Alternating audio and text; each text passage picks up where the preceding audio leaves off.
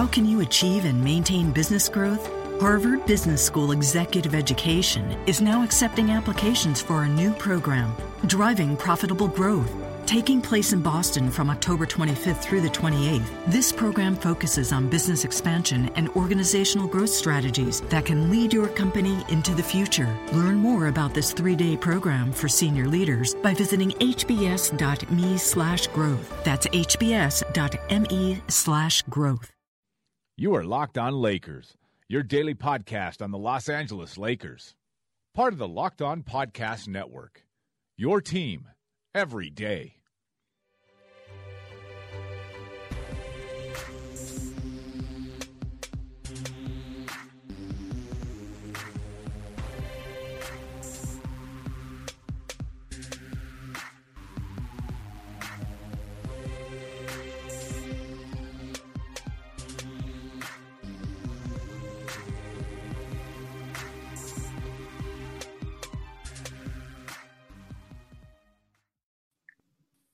All right, welcome everybody to Locked On Lakers. I'm your host, Harrison Faigen. I'm hosting tonight because we have great news on all fronts. Anthony is out, he is not part of this show, and the Lakers won. So, those are pretty much the two best things that you can hear going into a podcast.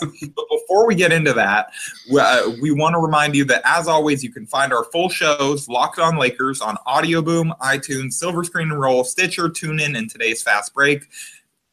That's right, Anthony. I got them all right. Today's show is brought to you by SeatGeek. Use the promo code LO Lakers to get a $20 rebate on your first ticketing purchase. And uh, SeatGeek is the best mobile application to buy tickets. I just, I always love throwing that out there to remind you guys and to remind Gary because uh, Gary Kester, I'm joined by Silver Screen Roll Zone. He uh, is not always on the show, so you don't get to hear those SeatGeek promos all the time. So I just wanted to make sure that you know that even like if you ever leave Idaho to a place with that has like tickets to things, you can use to buy tickets to those things. How, how are you doing, Gary? well, I was doing pretty good till all that heat you just launched my way. So that's a that's a shot right to my my pride. Yeah, I'm, i apologize for slandering your entire state within one minute of starting the podcast, but I promise that's the last time I'm going to slander Idaho tonight. Probably, actually, no promises, but I'll do my best. But you know, Gary, I, I brought you on tonight not just because I didn't want to talk to Anthony again after he ditched me for, I believe, four consecutive interviews last week with guests, uh, but uh, uh, other than just wanting to get back at him. I wanted to bring you on because you you and I have been talking a little bit about this kind of insane Lakers bench. And so, yes, the team went 0 2 against the Warriors last week, but the Warriors might end up being one of the best teams ever once they start to figure out all their mm. stuff. And they seem to be trending that way. They certainly looked like it last Wednesday against the Lakers. Um, but you and I have been talking about this this superstar bench for the Lakers that has just come in and just massacred other teams' opposed uh, second units. And they the Lakers won again tonight against Atlanta. They broke their losing streak, and the the bench was a big reason why I thought. Yeah, no, it's it's it's it's kind of weird because the Lakers seem to you know get off to all these slow starts, but you know, in years past, in the past couple years, you would have kind of worried, like, oh, great, like you know, now we have to, you know, dig our way out of this and and you know, and try and climb back from a deficit. But it's like with this group, it's almost to be expected that they start slow, and then you you don't really worry because the bench has been so good that you're like, oh, once the second unit gets in, like we'll be fine, we'll get back in this thing. So they've yeah, been really, really reliable it's like the last couple years it's been like like the the starters will get down it's like okay well let's see who we're sending in off the bench. All right it's uh okay it's it's ronnie price. Uh, it's west john oh no this this escalated quickly. This this is not going well. This is not going like i hope but this year the bench comes in and they come in against other second units and they play and they just dominate them uh, you know, and it, you don't have to worry about that. That is interesting, and uh, that you don't have to worry about the second unit coming in anymore. It, it's just that hasn't been the case the last couple of years. Yeah, and co- I mean, coming into the season, I, I, expected the Lakers to be a relatively deep team, you know, to where their their bench could have some some good nights. Because I mean, when you looked at their roster, I, I, thought they were just much deeper than, especially the last two years. Um, but yeah, just uh, the way that they've produced is just I mean, it's it's unbelievable, really. I just didn't see them being consistently this good. You know, where they've been. I mean, they've been you know better than a lot of starting lineups in the league. Um, and it's yeah, it's just crazy. Yeah, and it's like they've been, yes they've been doing it against opposing benches but it's not even just the success that they're having it's how they're having this success that makes them interesting right? It's we we all saw kind of this group going into the year and we're like all right well who's if we're playing lou williams off the bench and jordan clarkson and that's our backcourt who's the point guard? And it turns out the answer to that is brandon ingram. And you know, you have like you have your six nine six six nine going on six thirteen small forward playing uh, playing point guard. You have Lou Williams playing like uh, like a per thirty six minutes MVP candidate. you you have Jordan Clarkson slashing to the basket at will. You have Larry Nance Jr. as kind of the glue guy that keeps it all together, and you have Tarik Black just kind of dunking and uh, dunking everything in sight and protecting the rim. You know, at least adequately most nights. And it, it's it, it, the Lakers Outsiders account uh, tweeted, I believe it was Grant Goldberg's Photoshop of the Lakers bench as the Guardians of the Galaxy, and it is kind of an apt parallel. It's just this, it's just this group of weirdos who nobody necessarily wanted. Tarik Black went undrafted. Larry Nance Jr.'s when he was drafted, it was almost universally panned. Jordan Clarkson slipped all the way in the draft. I think Lou Williams was even undrafted. And okay, Brandon Ingram being the second overall pick kind of kills that a little bit, but you know, I, I, guess he's the one exception to that. But otherwise, all these guys are guys that other teams didn't want, didn't value, and they're coming in and they're playing as a reserve unit, as this fantastic reserve unit for the Lakers. And even Ingram, I guess he got passed over in favor of Ben Simmons. And you know, regardless of draft stock, no one expected him to produce that much this year. Well, the the thing that I've really loved about Ingram is he's excelled in the areas that not not really many people talked about in their draft evaluations of him. You know, I mean, in his one year at Duke, he was obviously really good shooter, really good scorer, could score at an efficient rate, and obviously you had the physical attributes, you know, the height, the length, all that stuff. Um, but what he's really excelled at, I think, is is defensively and just kind of his feel for the game, his vision. He just always seems to be kind of in the right place at the right time. Uh, he gets the spots on the floor extremely well, and and you know he, he's basically done everything well, but make shots, which you know naturally I think that's going to come in time because he takes good shots too.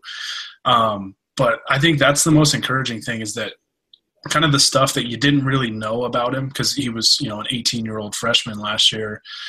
You know he's just he's performed so well in so many different areas of the game that you know it's i mean you'd have to think that he's going to be really really special yeah, I don't think that like we've talked about it on this podcast before, but I don't know that it necessarily gets enough pub nationally because most national guys just kind of look at the scoring numbers for rookies and that's how they dole out rookie of the year and accolades mm-hmm. and things like that.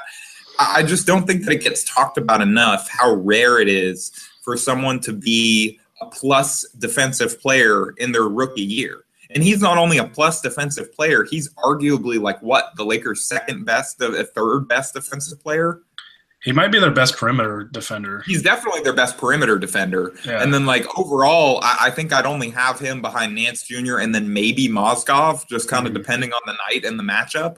Yeah. But other than that, he's been the Lakers' best perimeter defender. It hasn't been Nick Young. It hasn't been Jordan Clarkson, despite all that talk in camp to kind of pump them up and get them to keep playing defense. And that's not to disparage their defense. Their defense has been good.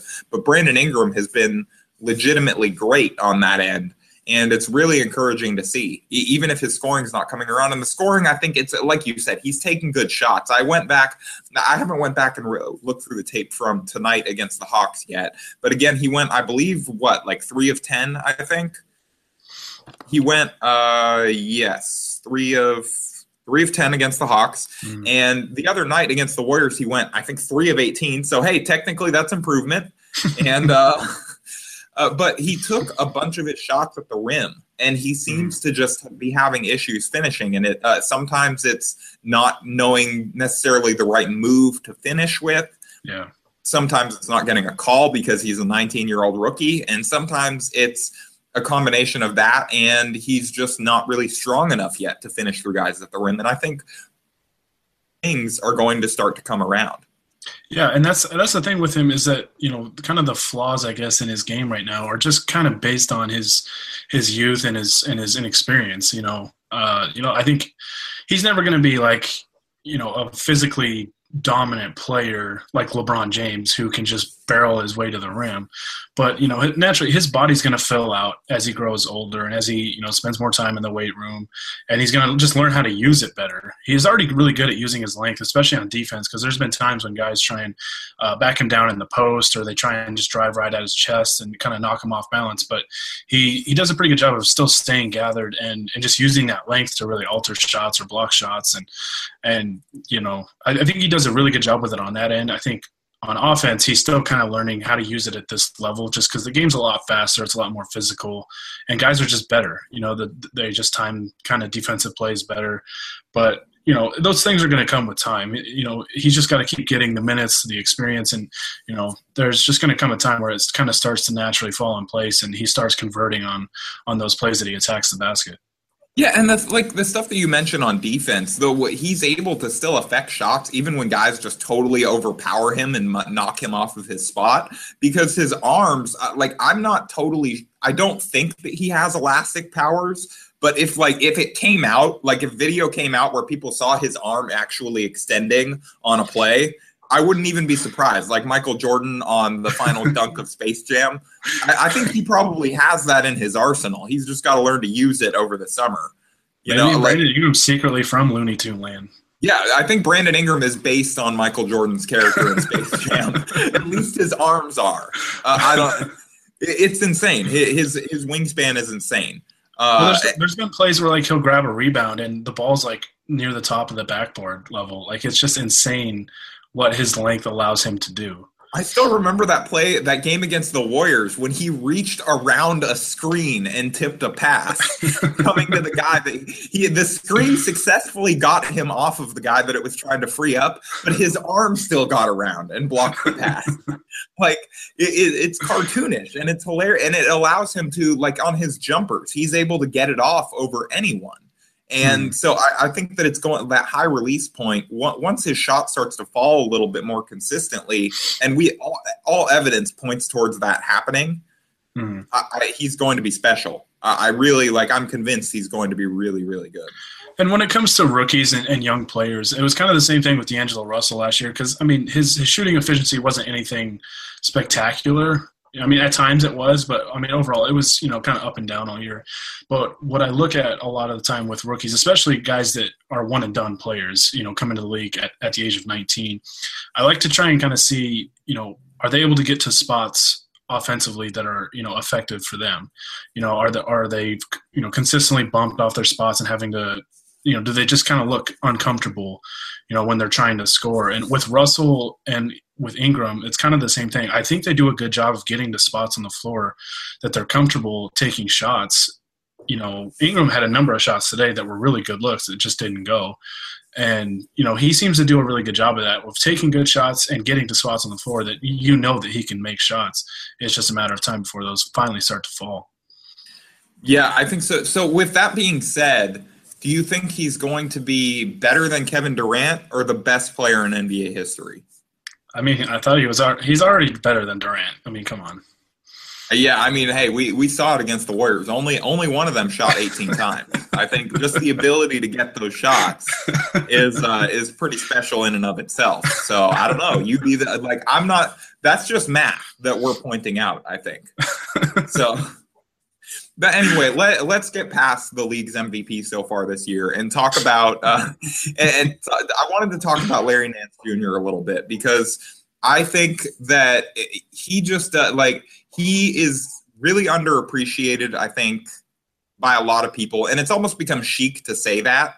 And I think that we should talk about why he's so underappreciated. Specifically, but what is he doing that's so valuable that maybe some more casual fans or people who don't really watch the Lakers might not notice?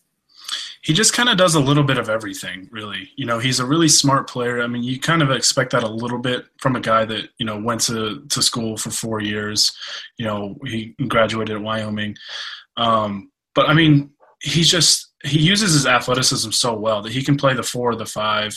And, you know, sometimes when he switches out to perimeter players, you know he can defend some of those guys really well. You know, uh, as well. And you know, he just like I said, he just does a little bit of everything. He's a pretty good passer. He kind of sees the floor well. He's unselfish. Sometimes I wish he would shoot the ball a little bit more. He, he seems to pass or at least a little bit more confidently. Just yeah. like, just go right up with it rather right. than uh, wait a second and decide. Like you can see the gears turning in his head where he's like, wait, is it, he still has like that that scarring from last year's coach a little bit where it's like, wait, hold on, is this a bad shot? Am I going to get benched? Yeah, yeah, no, definitely, and and that's that's like the only kind of issue that I've I've had with him is that you know there's times where he has a wide open 15 footer, and yeah, he kind of looks to pass first when when nobody's open. It's like Larry, there's you know there's a reason you're you're open because everybody else is covered. So you know to take the shot, but but no, like I said, just does a little bit of everything. He's really effective defensively. When the Lakers get out and run, um, I think you know obviously his dunks are a lot of fun, but just kind of those plays that he's able to make in transition. You know, sometimes those can be big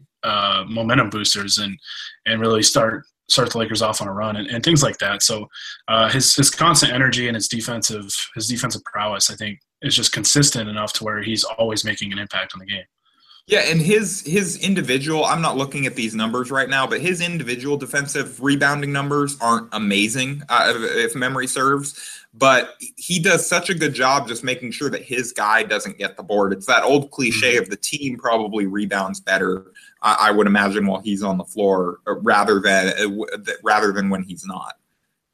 Yeah, no, and he does a he's does a good job of kind of just getting in there and keeping the ball alive, even though it might not show up in the stat sheet. You know, there's just a number of plays where he seems to be in the right place at the right time, um, especially when it comes to being on the glass. You know, like like you said, his rebounding numbers aren't, you know, I mean, like like what Randle was last year. Randle was like one of the top rebounders in the league. Yeah, yeah. Um, I mean, it was. Uh, I always love that, that. That's always funny when that gets brought brought up because Randle he absolutely deserves credit. But some, I mean, uh, he did have it a little bit easier in that Roy Hibbert, I, I think, doesn't necessarily know what a rebound is. Well, it's hard to rebound when you're sitting on your on, on the that's floor. true. He would fall. Yeah, that's true. He he would get knocked down a lot. So. Yeah. yeah, no, but no, but Nance is, and that goes back to just the energy that he brings that I was talking about. It's like that consistent energy I mean, it just creates extra possessions at times. It creates, I mean, it just creates good things. You know, that's why I think coaches love those type of players because they do a lot of things that don't show up in the stat sheet, and you know, they just do a lot of things that teams need to to help you win games.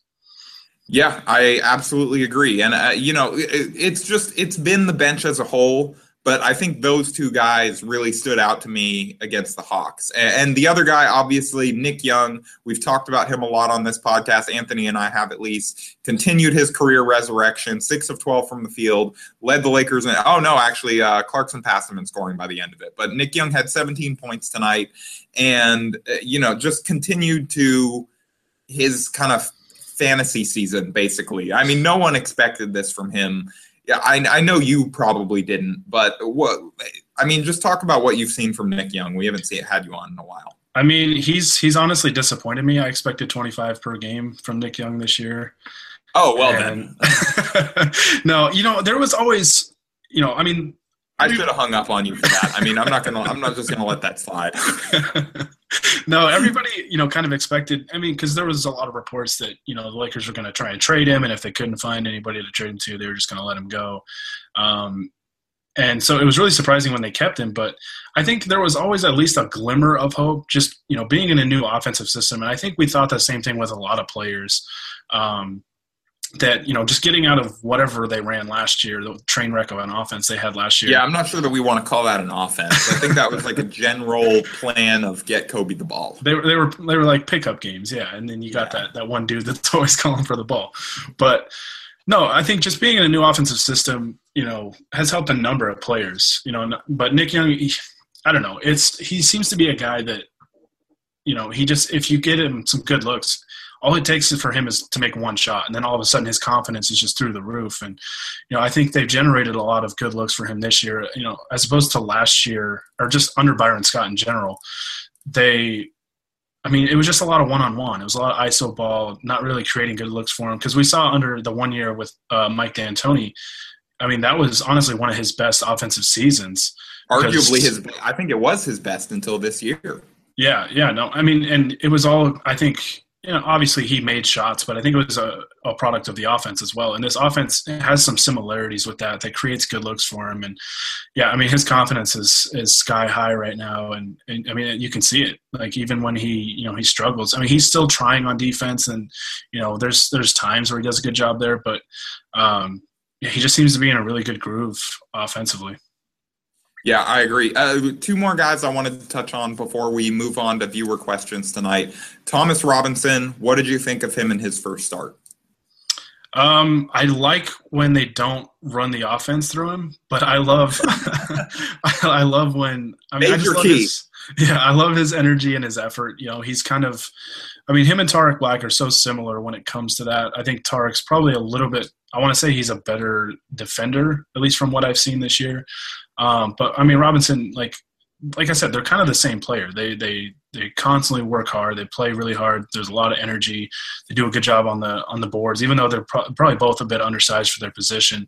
Um, and he's got he's got just kind of a mean streak to him. I think I think Byron Scott would have loved him, but, but he's like he's Tarik Black's evil twin. yeah, pretty much, pretty much. But no, his he kind of fits that that personality of of the bench. You know, the bench comes in and it just seems like the whole energy in the building, you know, just kind of kind of lifts to another level because the the bench just has a ton of high energy guys and and you know he's one of them even though he started tonight but um, that's just kind of how he is that that motor is just constant yeah, I agree. I absolutely agree with you about them. They should not run the offense through him. They should not be having him do any dribble drives. But I also, I just thought that he brought, you know, it's cliche to say about energy guys, but he brought kind of a boost of energy to the starters. He, and he was clearly trying to do it. The mm-hmm. he he got a dunk on the break to cut the lead to to cut the deficit to four in the first quarter, and he started screaming and pounding his chest. And it was like the most transparent, like I'm out here excited. You guys should get excited too that I've ever hmm. seen. And it's exactly what they need from him. That's what he should be doing when he's out there.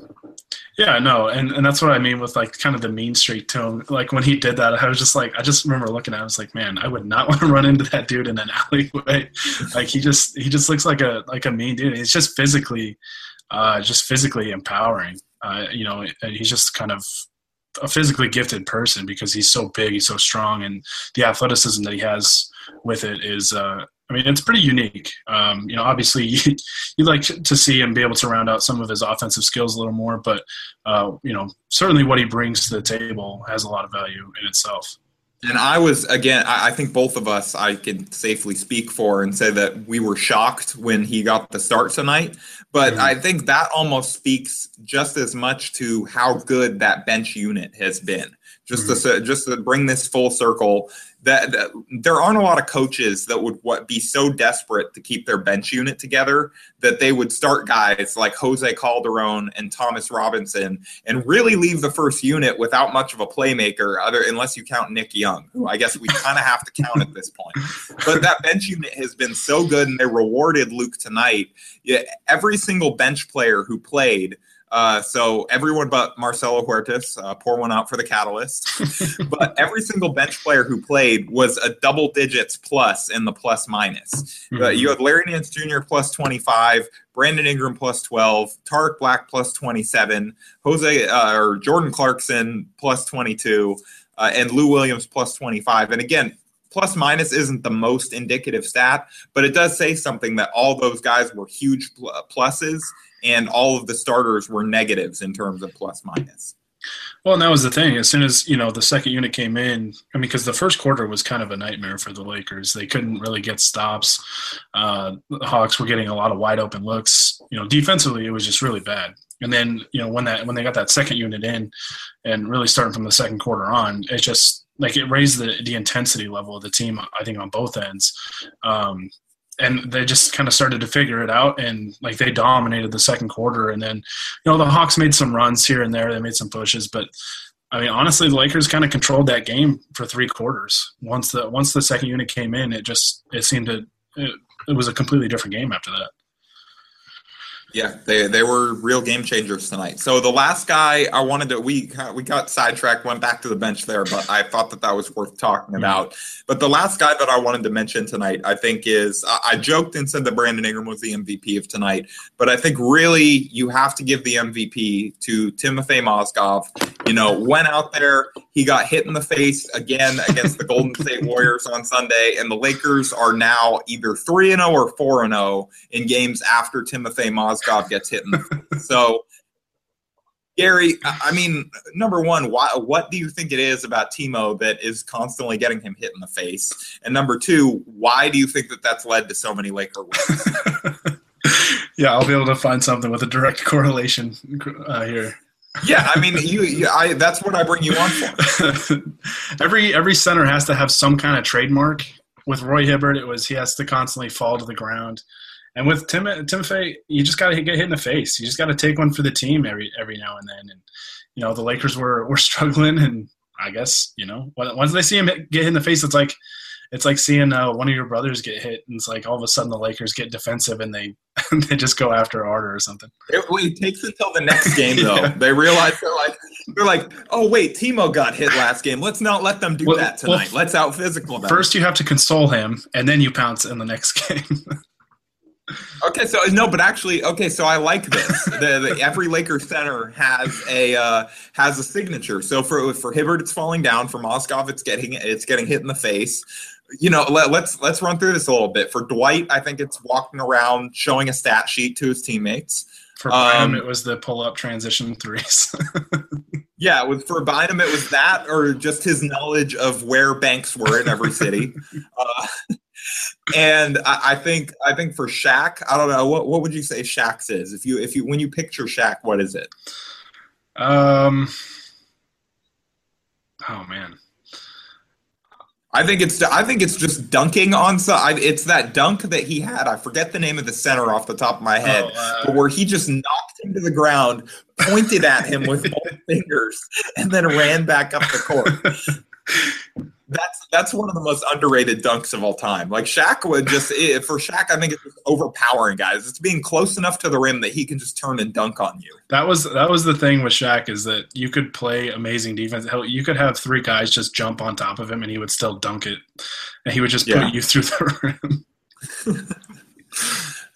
All right, so let, let's let's get into some viewer questions now. I think now that we sorted out, we finally figured out why the Lakers are so good after Timo gets hit in the face. I, I think my favorite quote from any guest of this podcast ever was when Jordan Clarkson told me that that that happens all the time in practice too, and that D'Angelo Russell had just hit him in the face with a ball that morning. so like the Lakers figured out this stat, and they're just trying to capitalize it themselves. They're just like fine. Like I imagine practice is just like it's just like dodgeball for Timo at this point. See, if they're ever in a game that's just completely out of reach in the fourth quarter, they just got to put Timo out there and say, Timo, go get hit in the face so we can win the next game. Luke Walton, it, when Luke like we need to make sure that Luke Walton doesn't figure out this stat because otherwise he's going to be like that guy, that guy from dodgeball that's just going to be like, hey Timo, if you can dodge a wrench, we can win it. We can't win a game.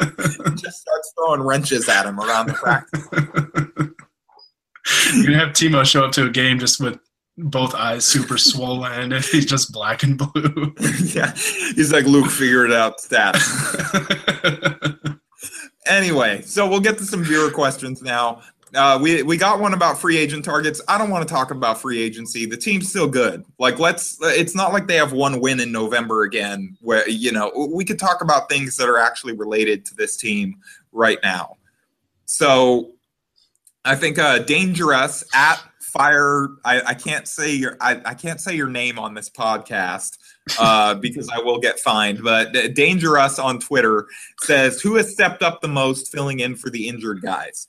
Uh, Gary, who would you say has stepped up the most for? Because the fact that we haven't talked about Julius Randle or D'Angelo Russell at all during this podcast really shows you how well the team, the team at least played tonight in their absence. I mean, the Lakers probably would have gotten roasted by the Warriors either way. Those last two games, that that those the Warriors look pr- determined to prove a point.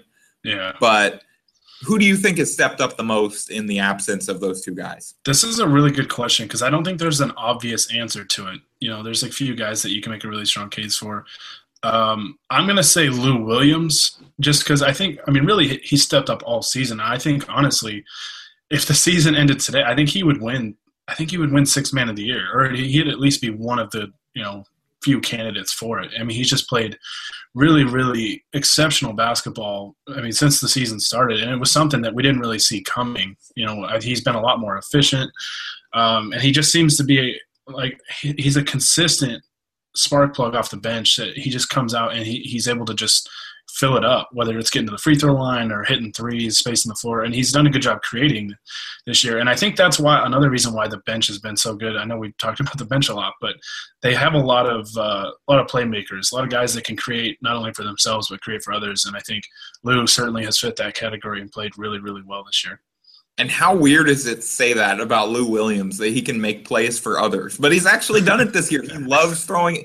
He he has fallen in love with the lob pass. I think somebody mm-hmm. like he finally this year learned how much fun that is because there's actually space to throw them.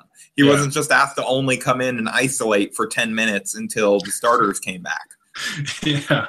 Well, and that's been a big thing with the Lakers offense is just having effective guys, uh, guys that can effectively run the pick and roll, like big guys. You know, with Hibbert, you couldn't count on it because you didn't know if he was going to, you know, be standing near the rim by the time he got there, or if he was just going to be sliding on his on his butt. You know, or just pop out for a pick and pop jumper that I think went in twice last year. Yeah, um, but but with like Mozgov and and Tarik Black and even Randle and Nance, like those are guys that defenses actually have to really you know rotate over to when they dive to the basket, especially Nance because you can just throw it up near anywhere near the hoop and he will he'll go get it. So and um, even when they don't, it, they have that easy pocket pass available to them that mm-hmm. Randle and Nance have been so good about using that four on three, a lot like Draymond Green does. Maybe not with the same efficiency that Draymond Green does, but mm-hmm. they've been using them in a similar way out of that pick and out of that pick and pop. Yeah, they're just. I think that's. I mean, we've talked a lot about you know Nick Young and, and Lou Williams, you know, guys on the perimeter. But I think you got to look at the big guys, and I mean, just you know, kind of their their role because the Lakers have run a lot of pick and roll action, and you know the, the the solid screens that they've set, and like I said, just their effectiveness to be able to dive to the basket or you know even step out and, and actually catch and shoot from 15 feet because they've got a number of big guys that are actually capable of doing that. So I think just the the big guys, even though you know sometimes it doesn't obviously show up in the stat sheet, that I think they're creating, they're helping create a lot of space on offense. Yeah, I, I, think so too. And you gave the serious answer, so I'm gonna default to my to my normal and just go sarcasm and uh, say I think it's been Timofey Mozgov. I think his blow to the face last game really keyed this Lakers run tonight. So shout outs to Timo. Timo seems like a great dude. I, I don't want to say like I don't want to sound like I'm making fun of him. I, I just think it's the most hilarious stat I've ever seen. And it, you know, hey, as long as it's working, I can't blame the Lakers for rolling with it you can't there's just there's always going to be stats that you would think would be overlooked but people just catch everything now. Yeah i mean hey the locked on lakers had it first must credit us. Uh, so we got this one from at redbean107 who asks is randle putting his career on the line by injuring himself so, like, that seems, I would say, more like a question for Anthony because he's the one that decides when Randle's putting his career on the line by doing things like not playing in Summer League and, uh, you know, mainly just that. But so and we'll we'll ask that one to Anthony when he gets back uh, tomorrow, maybe. yeah. So uh, so we have this one from at Lakers BR 16 times. So just reminding anyone that forgot that the Lakers have won 16 championships. That is second most in NBA history, but we don't acknowledge the name of that other team on this podcast. Yeah. And so realistic survival guide through 2016. So the team can reach 17 with playoff hope. Uh, Gary, what does the team have to do this upcoming month of December to uh, yeah, because their their next game is uh, in December, I think. Yeah. Uh, no, it's not. I am looking at a calendar. This is riveting radio. Okay, so they got one more game in November, but after that, uh, what you know, what is the what do the Lakers have to do to survive the rest of this year and get into 2017 with playoff hopes? I think the key thing for them is beating the teams that they should beat and it feels weird saying that about a team you know that we've seen be at the bottom. That won the, 17 games last year. yeah, be at the bottom of the league for a couple of years now. But you know, when they go up against the the Philadelphia 76ers or the Phoenix Suns, like those are the types of games that now they've got to win consistently because those are the ways I mean you rack up wins. I think it was the Rockets either I think maybe two years ago or last year, one of these recent years, they they really struggled against all the other West playoff teams, but they beat the teams that were in the lottery. Like they were just consistently yeah. beating all of them and racked up a ton of wins that way. And the Lakers are, are, capable, obviously, when they're fully healthy, especially of beating some of these top teams. You know, we saw them beat the Warriors. Um, they beat the the Hawks Never forget. twice. and you know they they hung with the Spurs. So uh, I mean, I think the key though is is yeah, consistently winning the games that you're supposed to win. Like the you look back at like the Dallas loss now, and that that's one that sticks out. It's like that's one you'd want to have back. Um, yeah, but but no, and especially if they can win home games because they've been pretty good at home this year, and you know if they can, like if they can get 25. I'd say if, if they can get 25 wins at home and go 25 and 16, you know that's i mean that's pretty good. You might have to do better than that to make the playoffs in the west. You never know. But um, you know if they can be a really good home team and, and, beat the teams that they're supposed to beat consistently i think yeah then you can probably think they they would at least have a shot at, at maybe the seven or eight seed. Uh, yeah. And then so i think the, uh, let, let's go through the kind of upcoming calendar a little bit. So on Tuesday they play the Pelicans as part of the first game in a four and five night stretch, and the Pelicans are terrible, but they have Anthony Davis and good lately though. Yeah, and the Lakers are on the road. Mm-hmm. Well, actually, they weren't that good tonight. Alvin Gentry's press conference apparently consisted of him saying we got outplayed multiple times and then ending it. Uh, but so that's uh, you know maybe not a great, great for them, but hey, they're the spin zone. They're going to be motivated going into this game on Tuesday, uh, and so they're at home. The Lakers are on the road. You, this is a young team. You can't necessarily chalk that one up as a win just yet, but that is a winnable mm-hmm. game. Then the next night they play the Bulls on the road again. They just got beat by the Bulls. It's the second game in, in two days. That's gonna on the road. That's gonna be tough. And then they get a day off on Thursday before going Friday against the Raptors, who are good and better than the Lakers, and then Saturday against the Memphis Grizzlies for again the fourth game in five nights. So that's a tough stretch and that but after that they play the jazz and the rockets. And so those are two good teams. The lakers may not be able to win those. But then they have a five game stretch against the suns knicks kings nets and sixers which I mean, if the Lakers want to stay in playoff contention, that has to be four and one. Right. That's exactly what I was just thinking. Was that you got to win at least four of of those five? Because we saw kind of the I think it was a six game stretch after their first six games, where they had a lot of winnable games, and I think they went I want to say four and two. Yeah. Um, and you know, I mean, that's good. You know, they've they've got to like that's kind of what they have to do against those teams that they can definitely beat. You know, where they don't necessarily have to play their best. Where like if they play San Antonio, they've they've got to bring their A game if they want any chance to to win. Um, but you know they can you know they can make mistakes against some of those teams and still still win just based on you know kind of the the talent that they have this year and the depth. Um, but yeah, no, this this this stretch that they're on in their schedule is really really tough. So I mean, if they can kind of survive that and then start to beat up on some of these teams that they should beat, you know, it's gonna it's gonna say a lot. Yeah, I agree. And then so after that, they play, and so the Kings, Nets, uh, and Sixers are all on the road, and then they go on the road and they play the Cavs. I'm just going to say that's a loss. Uh, LeBron always destroys the Lakers, and he, you know, maybe without Kobe there, he won't be as motivated too. But I, I'm I'm not convinced that is a winnable game unless the Sixers hit Timo in the face on Friday, the game before. Otherwise, then it's guaranteed. But other otherwise, I, I, think I'm not willing to say that that's a winnable game for the Lakers. Uh, then they play the Hornets and the Heat and the Magic all on the road. The Hornets and the Heat are uh, are, are okay. The Magic are really bad the Magic should definitely be a winnable game, even though, but it is the last game of a long road trip. So mm-hmm. who knows? Weird stuff can happen there. Yeah. And then they come home to play. They open up their Christmas present, and it's the Clippers. So that's not great. Um, and uh, that, that's essentially the schedule maker's equivalent of giving you a bag of coal. And then they play the Jazz and the Mavs to close out the month. And the Mavs should definitely be a winnable game. The Lakers lost the first game to the Mavs because they played terrible and Harrison Barnes went off, but the Mavs are really bad. That should be a winnable game. Yeah, no, there's there's a few obviously, you know, a handful of winnable games in that stretch. And you kind of hope that they can start to string together some wins and and and really just kind of get better as the season goes along. You know, I know Anthony had talked about I think the last time we're we're on kind of how they would adjust to teams, you know, kind of being able to scout them better, having, you know, them on film, seeing kind of some of the things that they run, some player tens, tendencies and stuff like that, and kind of how the Lakers would react. So that's going to be a big part of it. But, you know, if they can keep, like I said, they keep stringing these wins together and just kind of keep improving, keep getting better, um, you know, then that's going to help really rack up those wins.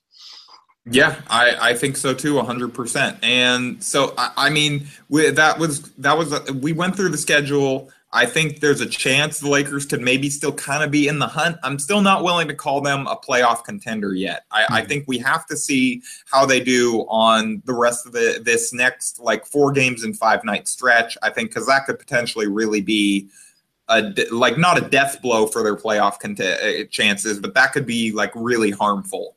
Uh, that one could hurt. And the, again, the thing that we're overlooking here, not talking about, is they have to get Russell and Randle back.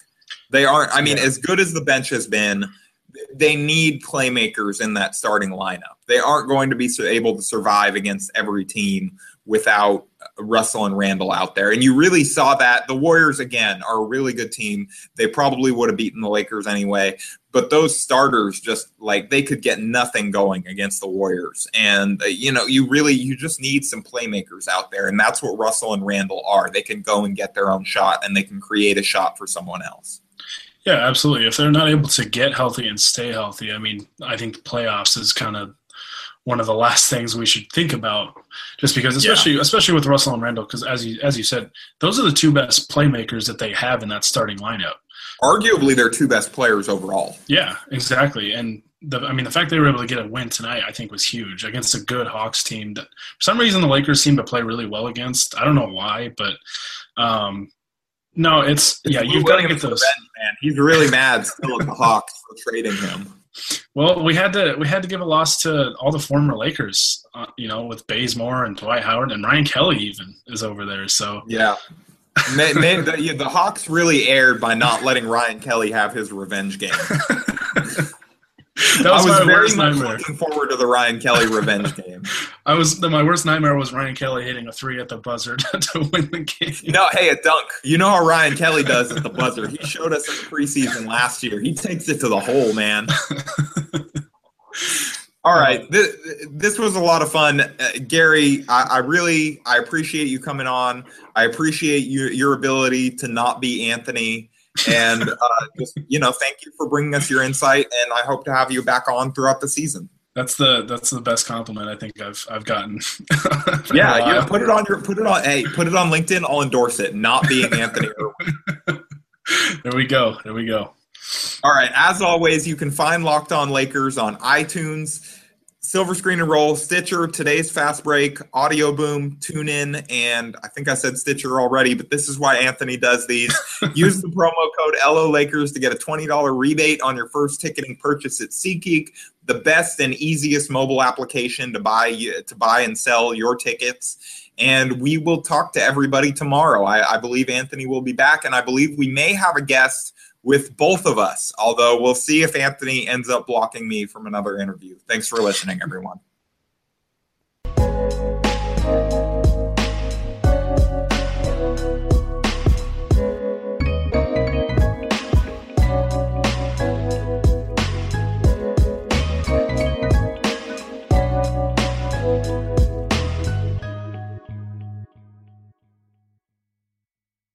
Get ahead of postage rate increases this year with Stamps.com. It's like your own personal post office. Sign up with promo code PROGRAM for a four week trial plus free postage and a free digital scale. No long term commitments or contracts. That's Stamps.com code PROGRAM.